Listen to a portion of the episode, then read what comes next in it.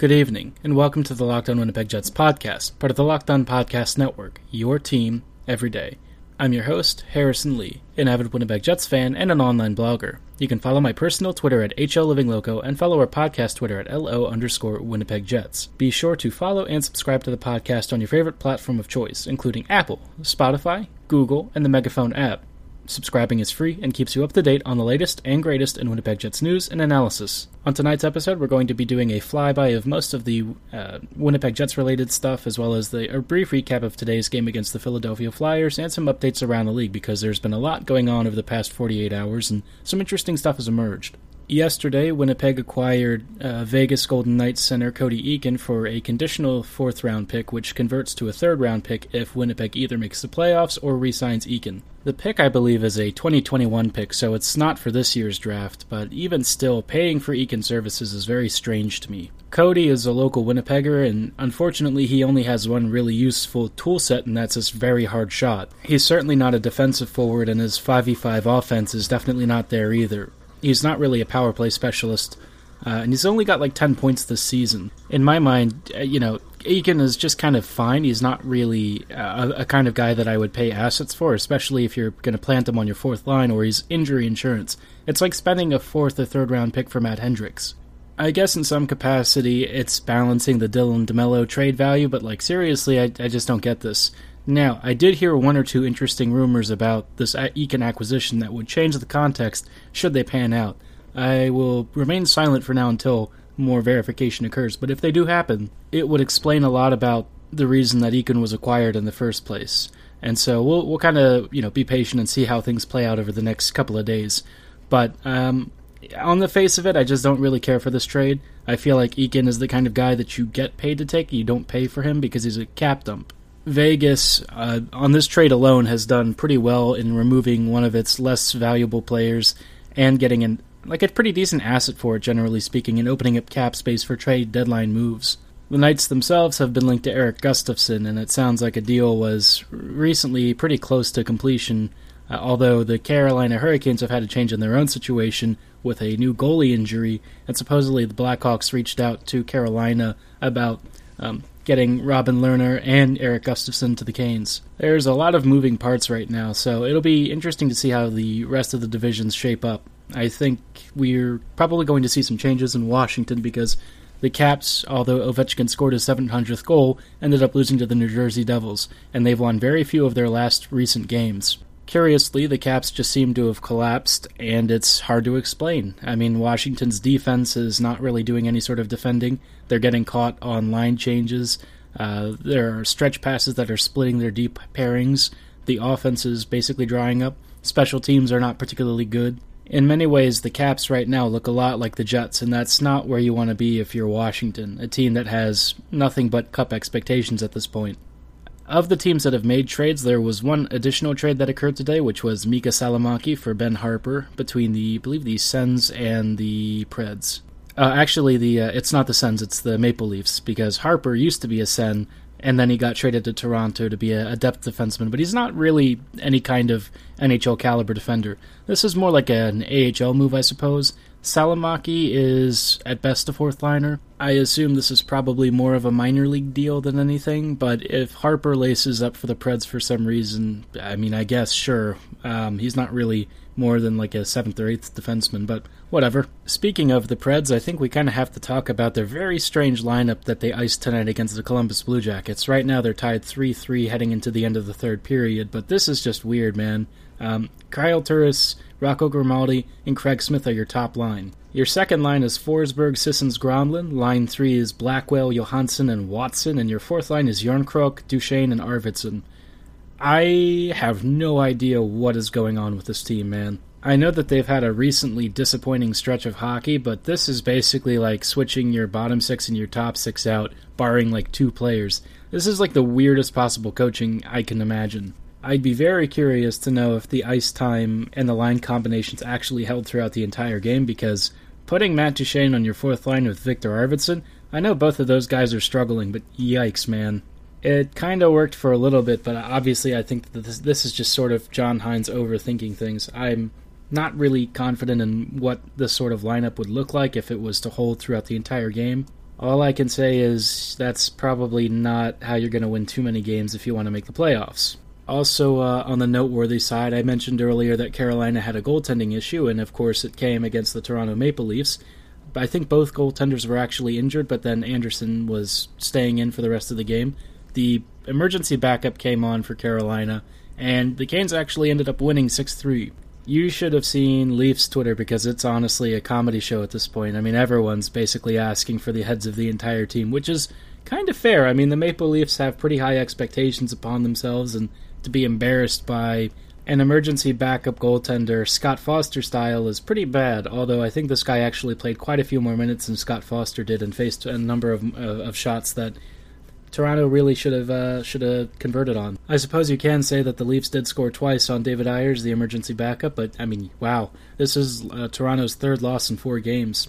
If you want to, you know, carry some momentum into the postseason and, and make a real case for yourself as a Stanley Cup contender, losing to a backup goalie is probably not high on the list of things that gets you there. As for Carolina, I think that they have a lot of work to do with respect to figuring out what exactly is going to happen with um, their roster going forward. I mean, they're down Mrazek and Reimer, which is pretty bad, so they might have to call up Nedeljkovic and make some kind of a trade. I know Vancouver is probably not interested in doing anything like this, but if you want a Markstrom trade to occur because you feel like this is the right time to do it, then I would say that calling up Carolina and offering Markstrom might get you something pretty nice on your defense. It's hard to say how Carolina views its assets because they're a pretty smart team and they don't often make very dumb trades. So, you'd have to be very careful and play your cards right. But a Markstrom deal would, in some respects, make uh, a little bit of sense. Nedeljkovic might not be ready for NHL duty, especially as a full time starter. If you brought in Markstrom, there's a chance that he may be someone you could talk for a contract or something, although I'm not sure that I would do that myself. I think, if anything, Markstrom just comes in as a playoff run rental, and that's about it. Beyond that, I mean, he's 30 years old, and uh, Carolina doesn't tend to sign too many guys who are in their older years. Their direction is pretty young, and I think that that's the way that they're going to stay. I probably penciled today's game against the Philadelphia Flyers in as a loss, but I feel like the way that the Jets ended up blowing this one was pretty frustrating because I think for two periods, Winnipeg played very competent hockey, but a lot of small mental gaffes, and then an absolutely horrific third period basically just tanked their efforts. Winnipeg ended up getting caught very early in the games, uh, conceding two quick goals, one on the defensive organization between Appleton and Beaulieu, and the second goal against Hellebuyck, who just seemed to come out a little too far, and then gave Scott Laughton a nice opening to uh, deflect one off of a Winnipeg defender from there, I thought the Jets actually played pretty good hockey. I think that they had the. Uh, I know most of the expected goal charts had Winnipeg with the edge, but I felt like the Jets, you could kind of tell, were pushing a lot of slot offense. Winnipeg was deflecting a lot of distance shots from really sharp angles and trying to get a little bit into Carter Hart's head. Hart had to be really sharp and, and track a lot of really difficult pucks, and I felt like he did a great job of keeping Philadelphia, you know, in the lead with no no goals against. Um, I felt like the Jets were actually very close. A lot of people on Twitter were like, "Oh gosh, here come the Jets again," and I was watching them, and I just didn't get the sense that Winnipeg was actually as bad as it looked.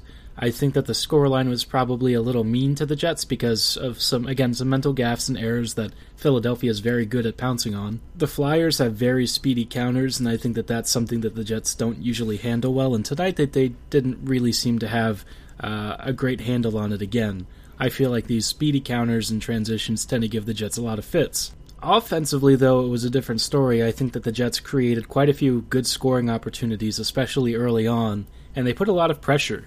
And then the second period happened, and the Jets outshot uh, Philadelphia like 10 to 2 or something at one point. It really was kind of getting goalied for once, which is sort of a rarity for this team because Winnipeg is usually the one who just doesn't really do anything and instead has their goalie backstop them to victories time and time again. Despite a very good effort in the second period, Winnipeg unfortunately conceded yet another goal, this time to Sean Couturier, and yeah, I mean, Couturier, you figure it's probably going to happen at some point because Couturier always scores. I'm sure that there is a, a not small subset of Jets fans who wished we draft him and drafted him instead of Mark Scheifele, especially with the way that Scheifele's been playing this season. And we're going to talk about that in a little bit because tonight I think, you know, there are some things that in this game I, I was really upset by, and uh, some of the top line players I'm going to have to talk about because they've been very bad. But at least the Jets didn't get shut out, and right before the end of the second period, Josh Morrissey connected on a nice goal. For some reason, like the Jets D didn't really press forward and activate in the offensive zone and cut down the central slot area, despite the fact that Philadelphia gave the Jets plenty of time and space to do that. Morrissey tried it a number of times, but I don't think that anyone else did, which is kind of strange because I think that that's a perfectly good shooting lane, and if you've got it, you got to take it. Unfortunately for the Jets, the third period was very different than the first two. Winnipeg just seemed to deflate a bit, and I don't know, man, they totally stopped playing. Um, we did get one nice goal from Patrick Laine on a power play opportunity, Yes, Virginia, it does exist. A power play goal for Patrick Laine, which we haven't had enough of recently, although we did get a couple of uh, nice ones against the Ottawa Senators a few days ago. Laine, for my money, was the best Jets player out there tonight. I felt like he basically spanked all of Philadelphia the entire time he was on the ice, and he really led this team, even though the Jets weren't actually scoring. He was creating tons of opportunities, finding great skating lanes, had a number of really nice shots. I'm telling you, man, when Laine is at his absolute best, he's just a force to be reckoned with, and tonight was one of those games where Philadelphia just didn't have much of an answer for him. He ended up only getting stopped by Carter Hart, and even then I felt like Hart was pretty edgy on these ones. Laine just carries so much play and, and, is a totally different kind of forward than he was a couple of seasons ago, and it's very nice to see him finding success once again. Rest of the uh, third period, though, was something of a poop show, man. I mean, Winnipeg kind of stopped skating and really being aggressive whatsoever. And it's not the first time that we've seen this. In many respects, the Jets either have really bad first periods and then play a really good rest of the 40 minutes, or their first 40 are the best minutes of hockey you'll see in the entire evening, and the final minutes are just terrible. I don't want to say that the Jets quit because I don't think that they generally do this season. I think that they're fighting pretty hard and trying their best, but this was a game in which I just felt like the effort in the third period was pretty pretty abysmal. It technically could have been worse. I mean, Winnipeg had a, a couple of opportunities to concede a goal and some very scrambly play. I think one in which Couturier rang one off the post after it hit Hellebuyck's pad. But I mean, it's just uh, not great. And then a few minutes uh, before the end of the period, Tyler Pitlick kind of iced the game for Philadelphia and scored a, a fairly chaotic tap-in goal. And it just felt very disappointing and deflating. I felt like the Jets could have done a lot more than they did. I I obviously did expect a loss against the Flyers because recently they've been playing much better hockey under Vigneault and it's it's a tough road matchup against a very strong Metro team. I think Flyers are actually going to be buyers pretty soon here. They might be the kind of team that, if you want to bring in somebody like Jean Gabriel Pageau, he's the kind of guy you would fit into your squad for them. That said, I was just sort of disappointed in the way that this game ended. I felt like the Jets, at least for the most part, gave us a pretty good fight, but then towards the end just kind of petered out. When you have such a great game from a guy like Laine and no one else really shows up, that's kind of a problem. Winnipeg not playing for a full 60 minutes has kind of been a running theme this season, especially when they either go down or they have a lead. For some reason, and it's not even just the defense, like the forwards too have this issue of not really putting in a full three periods of hockey, and when you are, are as vulnerable as the Jets are, that to me is something of a leadership issue, and I feel like Winnipeg is going to have to fix this sooner rather than later because the Jets can't afford to concede points like these. Nashville and Arizona both won tonight, and that's not really ideal if you're the Jets. Sure, Calgary lost kind of a stinker last night, but you really can't count on your opponents to give you plenty of benefits here and there. Winnipeg needs to take care of business, and they have an opportunity to do so tomorrow night against the Buffalo Sabres, but the Sabres just spanked Pittsburgh, who are one of the best teams, so Obviously, even if the Sabres are pretty bad, this is not going to be a cakewalk, and it's its second part of a back to back. I'm just a little concerned that, you know, Winnipeg has had a pretty good stretch of play recently, and then tonight they kind of laid only part of, part of a stinker, and I, I kind of wonder why it is that we can't get a full 60 minutes of their best effort on a consistent basis. Speaking of things on a consistent basis, if you've been a listener of this podcast for a while, I'm sure you've heard about all of the great advertising opportunities available with the Locked On Sports Network. What you may not know, however, is that Locked On Winnipeg Jets is a great way for your local business to reach passionate Winnipeg Jets fans just like you. Unlike any other podcast, Locked On gives your company the unique ability to reach local Jets fans in your area on a routine basis. These aren't just ordinary podcast listeners, they're dedicated hardcore hockey fans just like yourself who adore the Winnipeg Jets. If you're looking to advertise and reach out to Jets fans, who are predominantly male, well educated, and with disposable income, then please feel free to drop us a line at Locked On Podcasts. Local fans love supporting local businesses, and we love supporting you. Text the word advertising to 33777 or visit lockedonpodcasts.com slash advertising and get in touch. Our team will work with you step by step to achieve the greatest level of Locked On advertising success. Once again, be sure to text the word advertising to 33777 or visit lockedonpodcasts.com slash advertising. We look forward to hearing from you soon. After all is said and done from the Flyers game, I guess there are a couple of guys that I think we really need to have a conversation about. And uh, I think the first one is going to be Mark Scheifele.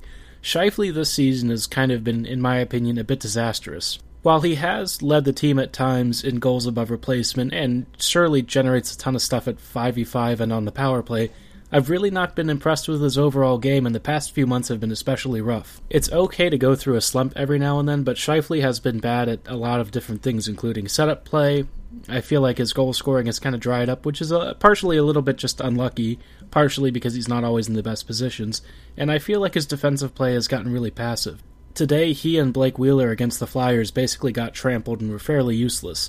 It says a lot when even Nick Ehlers has trouble carrying that unit. I feel like the line did improve over the course of the game, but generally speaking, I thought that Scheifele and Wheeler were very bad and really didn't do a whole lot. Wheeler also took a late penalty after the Jets were clawing back into the game, and it was a really lazy, stupid penalty that basically killed any of the momentum the Jets had off of Laine's power play goal. Just very disheartening and not really what you want to see. I feel like Wheeler himself hasn't been particularly good either. And uh, I mean, you know, I know that Wheeler's been playing as a second line center for a while, but you just need to see more from your guy who's your captain and who you're paying like eight and a half million dollars to. I think the bottom line is the Jets need more from their top players because all of the kids are running things right now. And when your third line today, that had been magical for the past couple of games, ends up not really being able to contribute as much depth scoring, then your top six needs to be potent and offensive. Really, Scheifele and Wheeler need to get going in general because Winnipeg's offense kind of lives or dies by whether or not those guys are doing well. The Jets have gotten a lot of contributions from other lines in recent times, but eventually that too won't last, and I think Winnipeg needs to figure out what exactly Scheifele and, and Wheeler are going to contribute going forward. The last time those two played together, it really wasn't a particularly great season to remember, so I'm kind of thinking that if they keep playing like this again, you're going to have to break them up again.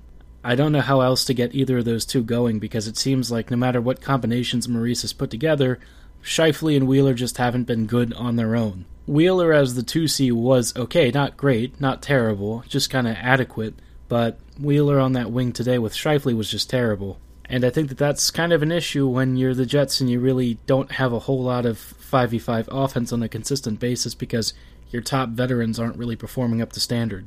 I'd contend that even the fourth line with, you know, guys like Gabriel Bourque and Logan Shaw were actually creating more offensive opportunities than that top line for most of the game. I also think it's time that the Jets figure out exactly what to do with Josh Morrissey, Tucker Poolman, and Nate Beaulieu. Some of those guys need a little bit of press box time because, to be honest, they're all struggling in some capacity. Morrissey is obviously not somebody that you can bench, but Pullman, I think, needs to get a little bit of time off you know, just drop him to like the second or third pairing or something because it's clear that as a first pairing defenseman, he's getting massively overwhelmed by the competition. He's just too slow for that, the amount of time and, and defensive responsibility that he's been asked to handle. And I don't think it's fair to keep asking him to do it routinely when it's clear that he's swimming. I know Neil Pionk is not really a top pairing defenseman either, but I feel like Morrissey Pionk is your best option, or at least Morrissey DeMello if if Maurice ever gets him off the third pairing until the Jets get somebody better. I mean, Winnipeg is really running uh, a sub NHL defense and has been for months, but Maurice keeps elevating guys who can't handle the responsibilities that he's asking them to, and those guys are just really struggling with their assignments. And I feel like it's not fair to continually do that when you have slightly better changes that you can make to at least relieve some of the pressure. Honestly, I'd bring in Bitetto for Beaulieu just because I think Beaulieu just seems lost at times, and I feel like he's even less confident than he was before his injury. Beaulieu just seems to dump and chase all the time, but even his puck dumps aren't really effective, and his passing is very helter skelter. It's kind of like watching Tyler Myers under pressure, except it's all the time and even when Beaulieu's not being pressured. Unfortunately, he just doesn't have the defensive acumen to make complex reads, and I feel like Winnipeg needs somebody with a little bit more physicality and skill to handle that third pairing role. Bitetto is um, not really an improvement, but I suppose he's slightly better in some capacities. I mean, Bitetto gets lost too just as much as Beaulieu does, but Beaulieu at least is uh, more prone to turnovers and stuff. Potato just gets beat cleanly when he usually makes a mistake. You know, I'll be honest, it's like cycling the deck chairs on the Titanic. So at this point, I feel like any move is going to have marginal impact unless the Jets make a trade for a defenseman, which hopefully happens within this next week or so. Until then, though, Winnipeg has some work to do to try and figure out, you know, exactly how they're going to balance this defensive unit because they have a couple of games against the Washington Capitals this week. And let me tell you, the Caps may be bad right now, but Ovechkin just scored his 700th goal, and they've been losing a lot of games recently. The Caps are going to be playing really pissed off hockey, and that's not great if you're the Jets because Winnipeg does not handle speedy counterattacks very well at all, and I feel like Ovechkin's going to have a point to prove with the rest of this squad. Winnipeg now has an opportunity to win a game in Washington, which they haven't done for the past several years now, but I'm not convinced that they will. At the very least, they need to uh, defeat Buffalo tomorrow and hopefully get some standing points back and push the you know record a little bit more in their favor and keep both Arizona, Calgary, and well, actually, and also Nashville out of the picture as much as possible. This wild card race is getting pretty heated, and I think the Jets are going to have to be as close to perfect as humanly possible. It's unfair to ask, but that's the reality of the situation. Sure, the West is pretty mediocre, but that doesn't mean that Winnipeg can slack off. They're going to have to win a lot of games between now and the end of the season, and they've only got 20 or so games left. As always, folks, thanks for listening. I hope you enjoyed tonight's episode. Be sure to stay tuned this week because we're going to have our Game Worn Stories collecting stuff coming out uh, starting Wednesday, and I think you guys are really going to enjoy some of the really cool interviews that we've got going on. Thanks again for listening. Have a great night, and go Jets go.